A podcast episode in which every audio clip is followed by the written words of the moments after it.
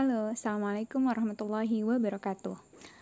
Nah, di podcast kali ini saya akan membahas mengenai power and politics atau kalau diterjemahkan artinya adalah kekuasaan dan politik.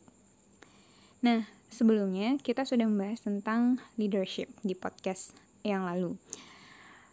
Seba untuk topik power and politics sebenarnya agak-agak mirip dengan leadership masih ada sangkut pautnya dan masih ada aura-aura tentang leadership. Oke, langsung aja ya kita bahas.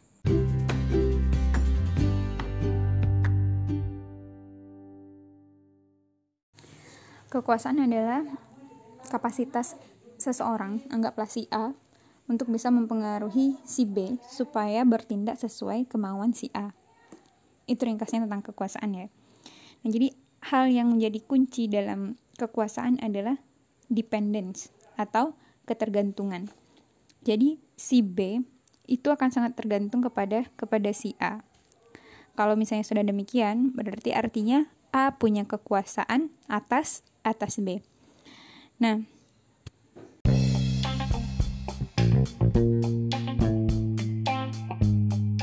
jadi dari definisi power tadi dia tuh agak-agak mirip dengan leadership kalau misalnya leadership kita tahu kemarin kata kuncinya adalah pengaruh. Gimana seseorang itu bisa mempengaruhi bawahan-bawahannya sehingga bawahannya bergerak bersama-sama dengan dia untuk mencapai visi yang sama gitu ya. Jadi ketika leader bisa menyemangati, bisa memotivasi, maka dia disebut dengan leader efektif. Karena apa? Karena orang-orang menjadi sama-sama terdorong, bersemangat untuk mencapai tujuan organisasi gitu. Nah, power, power tadi kekuasaan yaitu um, gimana kekuatan pengaruh seseorang terhadap orang lain gitu ya. Nah jadi dia agak-agak mirip, tapi yang membedakan adalah kalau leadership, leadership itu menggunakan power atau kekuasaannya untuk untuk mencapai tujuan perusahaan atau tujuan tujuan organisasi.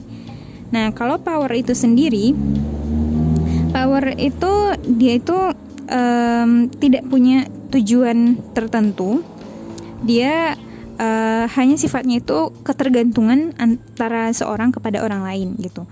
Nah, jadi kalau misalnya leadership itu butuh kesamaan tujuan antara leader dan followersnya sehingga kalau mereka udah punya sama tujuan nah leader apa apa yang dikatakan leader akan akan diiakan sama sama followers gitu dan lead, uh, kalau leadership itu fokusnya itu pengaruhnya kepada kepada bawahannya gitu. Nah, kalau power, kalau kekuasaan itu sendiri, dia sifatnya lebih umum gitu. Jadi uh, kalau kekuasaan itu kan kemampuan seseorang mempengaruhi orang lain. Sifatnya nggak harus ke bawahan aja, tapi kita bisa juga bisa juga ke atas gitu. Ke atasan kita. Kita bisa mempengaruhi mempengaruhi orang-orang di atas kita gitu. Nah, itu namanya namanya kekuasaan jadi kekuasaan sifatnya lebih umum gak cuma ke bawahan bisa jadi ke bawahan bisa jadi ke apa uh, yang bukan bawahan kita uh, apa yang di luar di luar subdivisi kita misalnya atau atasan kita gitu. Ketika kita punya uh, ketika orang lain tersebut tergantung kepada kita maka kita sudah bisa dianggap sebagai sebagai seorang yang punya power atas orang tersebut gitu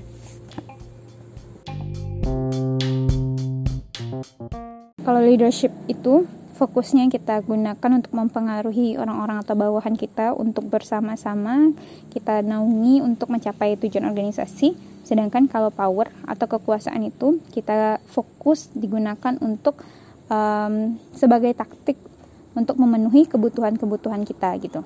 Jadi um, power ini sifatnya lebih lebih individual, lebih personal gitu. Jadi ketika kita mau mendapatkan atau memenuhi kebutuhan kita, kita bisa menggunakan power. Kita bisa menggunakan kekuasaan kita.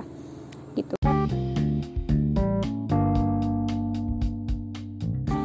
Nah, dari mana sih kita bisa mendapatkan power, kekuatan atau kekuasaan? Kenapa bagaimana bisa kita membuat orang tergantung sama kita? Jadi apa-apa aja sih yang bisa kita lakukan supaya orang lain itu tergantung sama kita atau apa yang membuat kita memiliki hal tersebut, memiliki kekuasaan. Ada dua sumber, yang pertama ada formal power dan yang kedua ada personal power. Formal power maksudnya kita mendapatkan power tersebut dari posisi kita di organisasi. Jadi um, jabatan kita di organisasi. Yang pertama, uh, golongan dari formal power ini adalah coercive power. Masih ingat kan kalau misalnya coercive itu kan biasanya kayak keras gitu, paksaan gitu ya. Negatif emotion uh, gitu. Jadi kalau kalau coercive tuh sifatnya keras gitu, coercive. Nah, jadi ketika misalnya orang orang-orang itu merasa uh, takut kepada kita, maka orang pasti akan akan nurut sama kita gitu. Contohnya, kalau misalnya kita uh, kalau misalnya um, bawahan kita nggak mencapai target gitu atau tidak melakukan uh, pekerjaan di organisasi sesuai dengan SOP SOP perusahaan. Maka misalnya dia gajinya dipotong dia takut nggak? Kayak gitu. Dia takut gitu maka dia nurut sama nurut sama kita gitu. Atau kalau misalnya nggak nurut sama kita nanti eh, nggak uh, dikasih uh, THR gitu. Nah jadi uh, itu karena dia takut makanya dia nurut nurut sama kita gitu ya itu koersif atau misalnya oh ya uh, yang salah satu yang koersif saya pernah dengar kemarin tapi entah ini hoax atau gimana uh, pada saat uh, apa um, presiden Korea Selatan eh Korea Selatan Korea Utara lagi pidato terus ada perdana perdana menteri atau menteri-menterinya ya itu ada yang ketiduran dia diapakan? Digantung jadi orang yang ketiduran tadi perdana menteri atau menteri ya yang ketiduran dia dia digantung dan dilihat sama masyarakat Korea lainnya. Jadi kekuasaan yang berdasarkan ketakutan kayak gitu kita mendapatkan ketergantungan orang lain orang-orang tuh patuh sama kita karena karena ketakutan mereka gitu. Nah itu sumber sumber kekuasaan kita. Karena kita membuat orang lain takut makanya dia patuh sama kita dia nurut sama kita. Kita berkuasa atas atas dia. Oke yang kedua ada reward reward power. Reward apa? Reward itu adalah hadiah gitu ya. Jadi kalau misalnya kamu bisa uh, kalau kamu bisa meningkatkan penjualan, maka kamu akan dikasih dikasih bonus gitu. Atau kalau kamu misalnya bisa menjalankan periode masa jabatan ini lima tahun dengan bagus, maka kamu akan dapat promosi. Nah, jadi kita berkuasa atas orang itu, orang lain itu dia mau nurutin kata-kata kita karena apa? Karena kita mau kasih dia dia hadiah gitu. Gitu ya. Nah, yang ketiga ada legitimate power. Nah, jadi ini karena ada legitimasi, karena ada pengakuan atau uh, peran formal atau otoritas formal seseorang kepada orang lain, makanya dia makanya orang lain tuh nurut sama dia. Contohnya apa? Legitimasi ini Contohnya mungkin saya contohkan dosen gitu ya. Kenapa Anda nurut-nurut aja sama saya? Saya suruh bikin tugas, uh, Anda bikin gitu. Nah, saya suruh uh, apa absen Anda nurut gitu ya. Nah, saya suruh presentasi Anda nurut gitu. Nah, kenapa? Berarti kalau misalnya Anda nurut, berarti saya bisa mempengaruhi Anda nggak? Ya bisa berarti. Nah, jadi saya punya power atas Anda.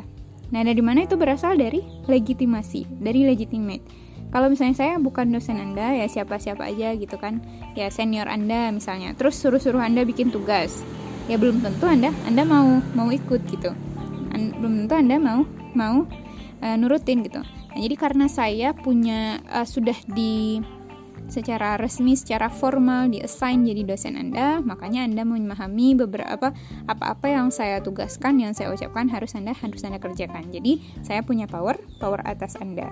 Jadi itu legitimate power ya. Jadi saya mendapatkan power tersebut dari dari otoritas formal saya karena saya adalah dosen gitu ya. Jadi saya punya legitimasi sebagai dosen atas Anda semua.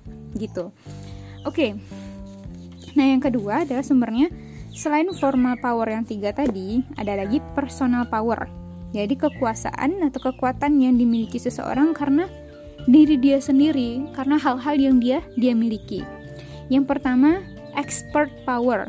Jadi power karena dia expert ahli dalam sesuatu. Nah, jadi dia itu contohnya nih siapa? Contohnya dokter. Nah, kenapa kita mau aja disuruh dokter makan obat tiga kali sehari padahal pahit gitu? Saya maunya makan satu kali sehari aja dok gitu. Kenapa kita nggak nggak membantah kayak gitu gitu? Nah, karena apa? Karena dokter itu punya power ke kita, punya kekuasaan ke kita, uh, ki, uh, dan kita yang ketergantungan sama sama keahlian dia gitu. Makanya kita tunduk, kita apa mengikuti apa-apa yang yang dia katakan. Kita gitu. kita ya ya kita tergantung pada uh, apa yang dia katakan gitu. Makanya kalau dokter itu bisa dibilang expert power. Dia bisa mendapatkan kekuasaan itu karena apa? Karena keahliannya dia. Contohnya lagi apa? Contohnya psikolog gitu. Sama ya kita patuh sama apa apa yang dikatakan oleh psikolog. Contohnya apa lagi? Komputer spesialis. Misalnya kalau uh, kalau apa? Kalau laptop kita rusak komputer kita rusak suruh ganti hard disk nah terus kita percaya gitu ya padahal mungkin adanya cuma salah-salah dikit gitu ya karena dikit dia ahli dia punya kekuasaan atas kita gitu ya gitu jadi kalau misalnya adik-adik pengen punya power atas orang lain jadilah expert di suatu bidang ketika anda jadi expert ketika Anda menyarankan sesuatu, pasti Anda didengarkan gitu. Karena orang tergantung sama ilmu Anda. Gitu. Oke, selanjutnya adalah referent power. Referent power ini, referent power uh, ini berdasarkan, oke, okay, kalau definisinya agak susah, tapi saya contohkan ini contohnya aja ya biar mudah. Contohnya artis. Nah, jadi referent ini kan referensi dia itu dijadikan uh, apa ketika ketika kita mengagumi dia ketika kita uh, menyukai orang tersebut menghargai orang me, apa admire mengagumi seseorang maka kita mengikuti apa-apa yang apa-apa yang dia katakan gitu. Nah jadi makanya nih kayak kita suka kita kagum kita apa uh, ya kagum suka sama artis seorang artis misalnya ya. Kalau dia endorse sesuatu ih pasti bagus gitu. Oh ini udah di endorse sama uh, endorser yang paling hits itu loh gitu atau saya punya ini ya endorser make up tertentu. Ada dia yang emang bagus dia tuh hanya hanya akan mengendorse barang-barang yang yang bagus-bagus aja gitu. Terus nanti kulitnya juga bagus ternyata perawatannya juga bagus hasil make upnya juga bagus gitu. Pasti kita kita apa suka kita yakin kita apa uh, terinspirasi dari dia gitu. Makanya karena karena ada ini ada uh, power ini karena kita menyukai karena kita terinspirasi karena kita menghargai dia maka kita ternyata kan ternyata dia mempunyai kuasa kepada kita. Kita bisa terpengaruh sama sama dia gitu. Jadi apa pun yang misalnya rekomendasi dari dia dia kita terima gitu. Oh ini emang bagus gitu. Nah itu referent power. Ya itu beberapa sumber-sumber dari power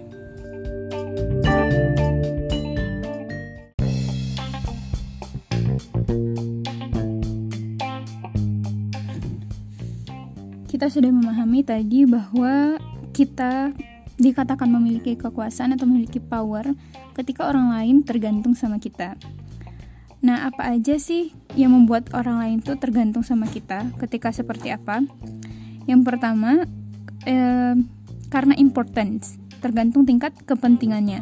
Jadi, ketika kita menjadi seorang yang eh, sangat penting di organisasi, maka kita bisa memiliki kekuasaan atau orang-orang akan tergantung pada kita. Contohnya kalau di perusahaan uh, yang basisnya teknologi. Nah, uh, bagian manajemen operasional itu menjadi uh, bagian yang paling penting di perusahaan karena dia yang tergantung tergantung pada kerjanya orang operasional nanti orang-orang uh, pemasaran, keuangan dan lain-lainnya akan akan ber, bekerja juga gitu. Jadi semakin semakin penting uh, sesuatu, maka akan semakin banyak yang tergantung pada pada dia gitu. Nah, yang kedua ada scarcity atau kelangkaan. Semakin kita menjadi orang yang langka, semakin kita bisa memiliki power yang lebih kuat.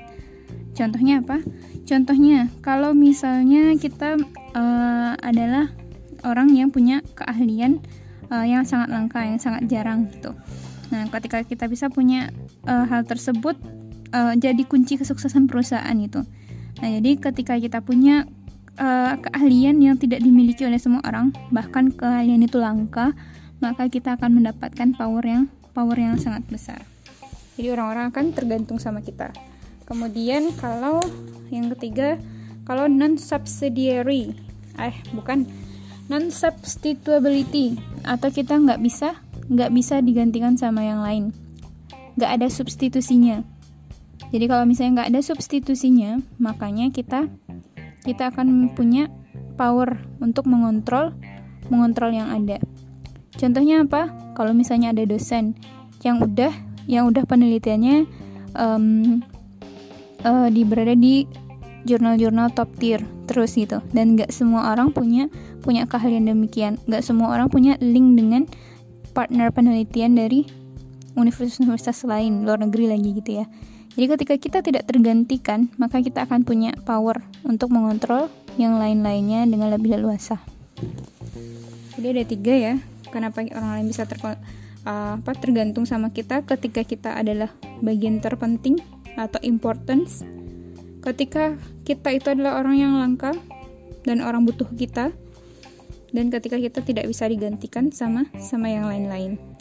Ketika itu kita punya power yang besar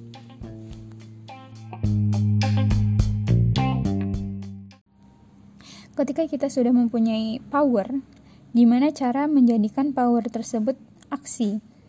Gimana cara kita menjadikan um, kita udah punya kekuatan gimana cara membuat orang lain bisa ikut atau uh, tergantung sama kita? Dari buku Robbins setidaknya ada 9 cara yang kita bisa gunakan uh, untuk merubah power kita menjadi aksi nyata. Yang pertama adalah legitimasi nah jadi kita bisa menggunakan jabatan kita untuk meminta seseorang melakukan sesuatu sesuatu itu sesuai dengan tujuan perusahaan juga gitu. Misalnya, saya menggunakan jabatan saya sebagai dosen untuk uh, mengingatkan Anda kalau UTS rambut tidak boleh panjang, pakai baju hitam putih, uh, tidak boleh lihat HP dan lain-lain gitu. Anda nurut nggak? Iya, kalau nurut berarti maknanya apa? Anda tergantung sama saya. Maknanya apa? Saya punya kekuasaan atas Anda gitu. Jadi kekuasaan saya saya saya uh, jadikan aksi dengan dengan memanfaatkan legitimasi. Yang kedua, ada yang namanya rational persuasion. Jadi, persuasi itu biasanya orang mengartikan ajakan rasional, ajakan rasional. Nah, jadi uh, kita menggunakan argumen-argumen logis dan data-data um, data-data aktual untuk uh, membuat alasan kita meminta seseorang itu diterima gitu. Nah, contohnya apa?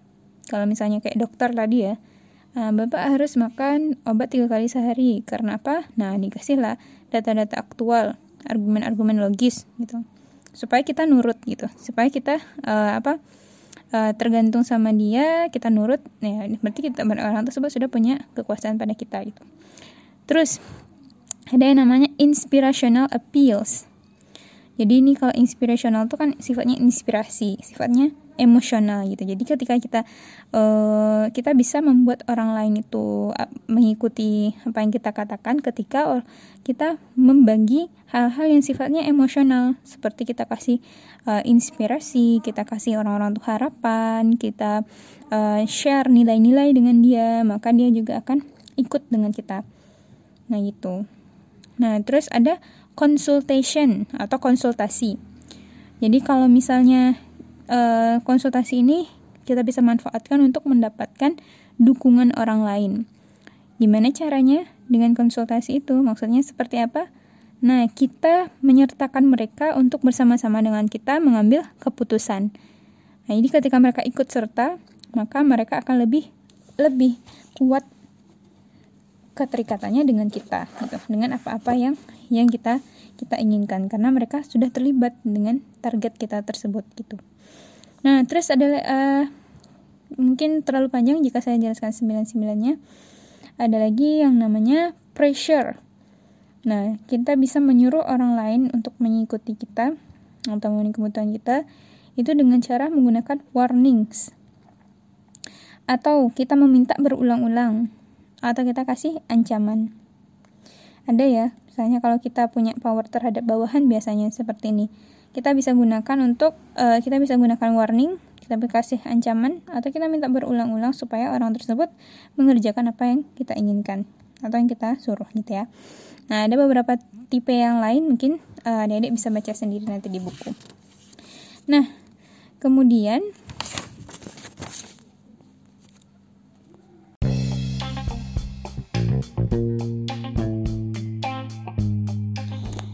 bicara tentang power power ini sangat berkaitan dengan politik. Nah, kalau biasa ya dengar politik, saya pernah mendapatkan definisi politik. Politik itu sebenarnya bisa di mana-mana, nggak cuma di pemerintahan, tapi kita sering dengar kata-kata politik selalu di birokrasi pemerintahan gitu ya. Padahal politik adalah kata-kata yang umum. Jadi di setiap organisasi bisa jadi ada politiknya. Apa itu politik? Definisi sederhana yang pernah saya dengarkan adalah politik itu cara-cara. Nah, jadi cara-cara yang digunakan untuk mencapai mencapai tujuan.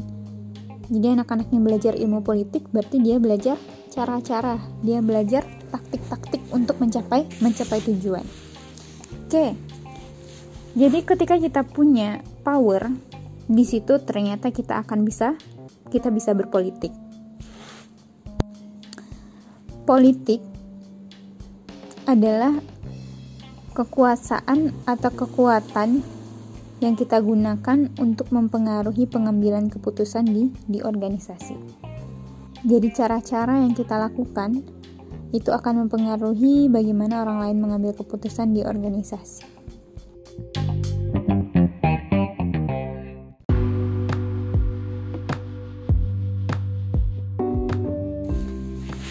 Ketika perusahaan ingin mengambil sebuah keputusan, tapi semisal kita tidak menyukai atau kita ingin keputusan tersebut tidak diambil, maka kita bisa menggunakan power kita dan kita melakukan cara-cara tertentu untuk mencapai tujuan kita. Misal, supaya mempengaruhi keputusan perusahaan untuk tidak melakukan sesuatu. Jadi dengan politik kita itu bisa mempengaruhi pengambilan keputusan perusahaan. Oke. Nah, jadi jadi politik itu sifatnya itu dia bukan hal-hal yang uh, jadi tugas kita. Maksudnya tugas kita di perusahaan sesuai SOP perusahaan pekerjaan kita gitu ya. Jadi politik itu di luar hal-hal yang harus kita kerjakan di perusahaan atau di luar job description kita. Nah, itu itu politik. Jadi contohnya nih, kalau misalnya kita uh, ingin apa uh, ingin menjatuhkan seseorang, kita bisa bikin bikin rumor Nah itu mm, sesuai job description kita nggak nggak ada bikin rumor itu nggak ada di job description kita gitu. Atau misalnya kita ingin perusahaan kita ada inovasinya. Nah kita bikin bikin konflik gitu supaya ada ada solusi tertentu sehingga dengan solusi itu kita bisa menciptakan inovasi.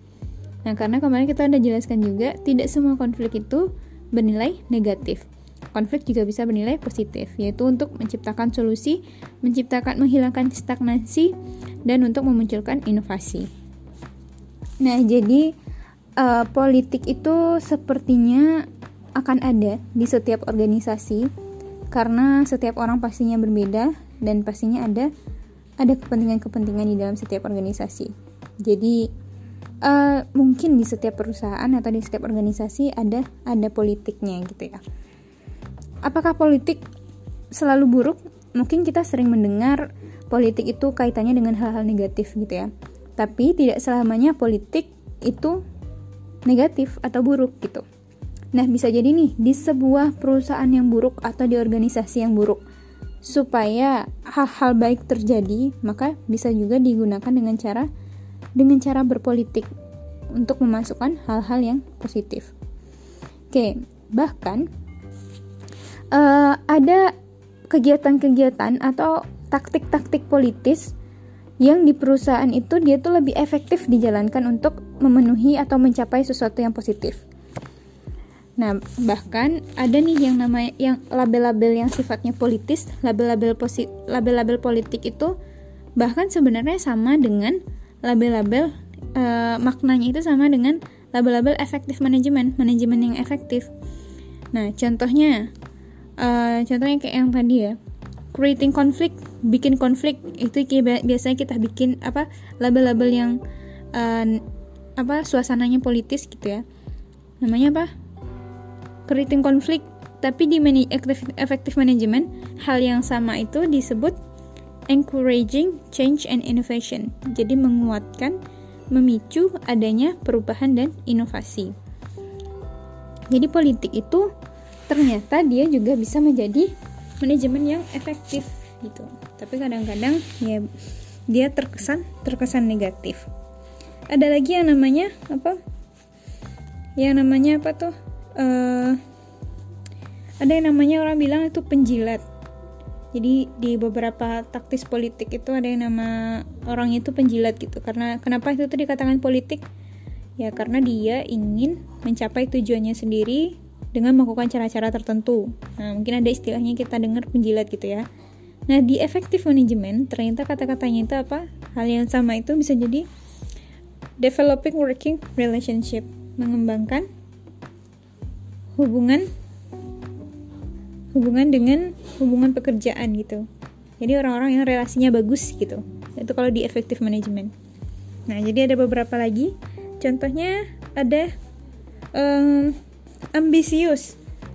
Nah, kalau di label politis namanya ambisius itu terdengar negatif ya. Tapi kalau di effective management hal yang sama itu disebut dengan career career minded. Jadi dia sangat sangat mengutamakan karirnya gitu. Jadi dia orientasinya karir gitu. Nah, itu beberapa jadi politik itu sebenarnya nggak selamanya juga juga negatif. Walaupun banyak kita temukan uh, aplikasinya itu ke hal-hal negatif gitu ya.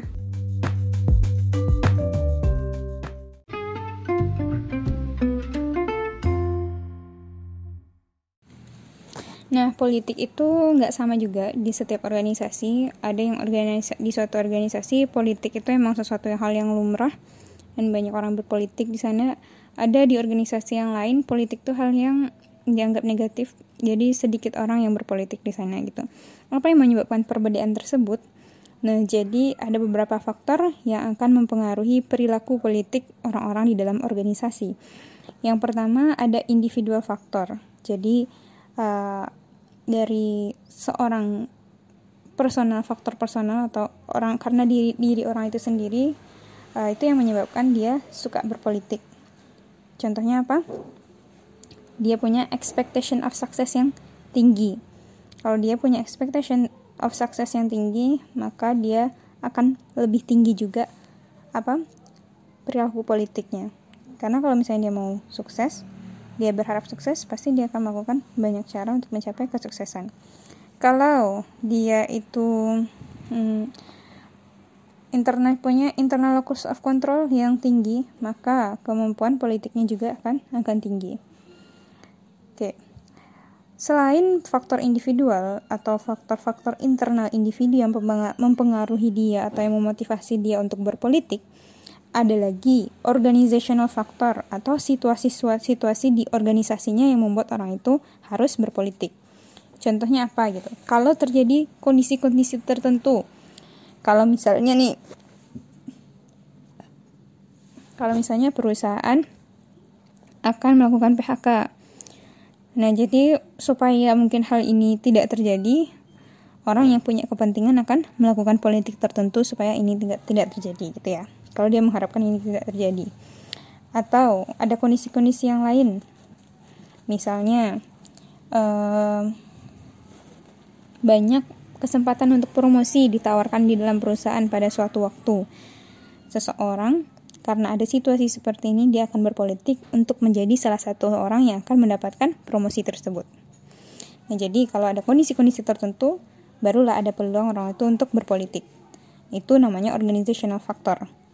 Selain itu ada individual factor, nggak ada pun dengan kondisi-kondisi tertentu, karena emang diri dia tuh emang suka berpolitik dan punya kesempatan, makanya dia dia berpolitik.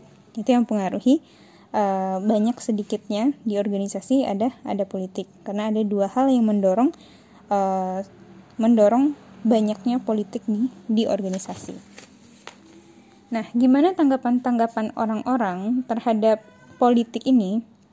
Nah, jadi uh, dari beberapa penelitian ternyata pandangan orang lain terhadap politik ini cenderung kepada hal-hal yang negatif meskipun ada yang positif.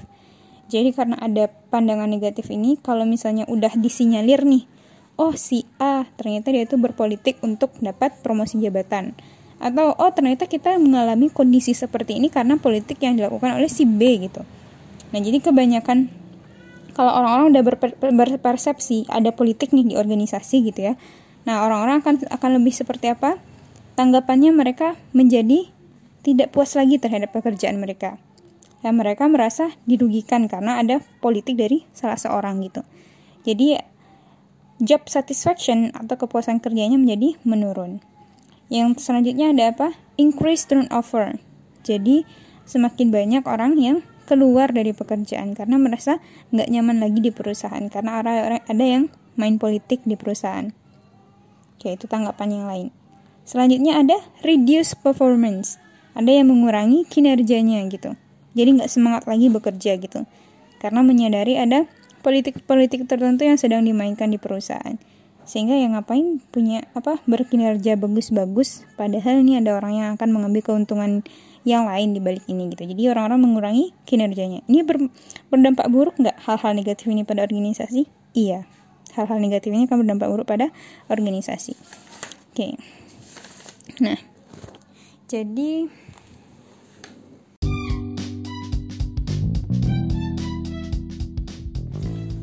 Demikian bahasan kita tentang power and politics, kekuasaan dan politik di organisasi, di perusahaan. Di sini di mata kuliah perilaku organisasi, kita bisa memahami bahwa ketika seseorang mempunyai kekuasaan dan dia bisa berpolitik dengan kekuasaannya itu, maka ia akan mempengaruhi beberapa hal di organisasi. Karena ia akan mempengaruhi orang-orang yang sedang bekerja di organisasi. Tentunya ini akan mempengaruhi kinerja perusahaan dan akan berdampak pada kesuksesan atau uh, stagnasi bahkan kemunduran perusahaan bisa jadi.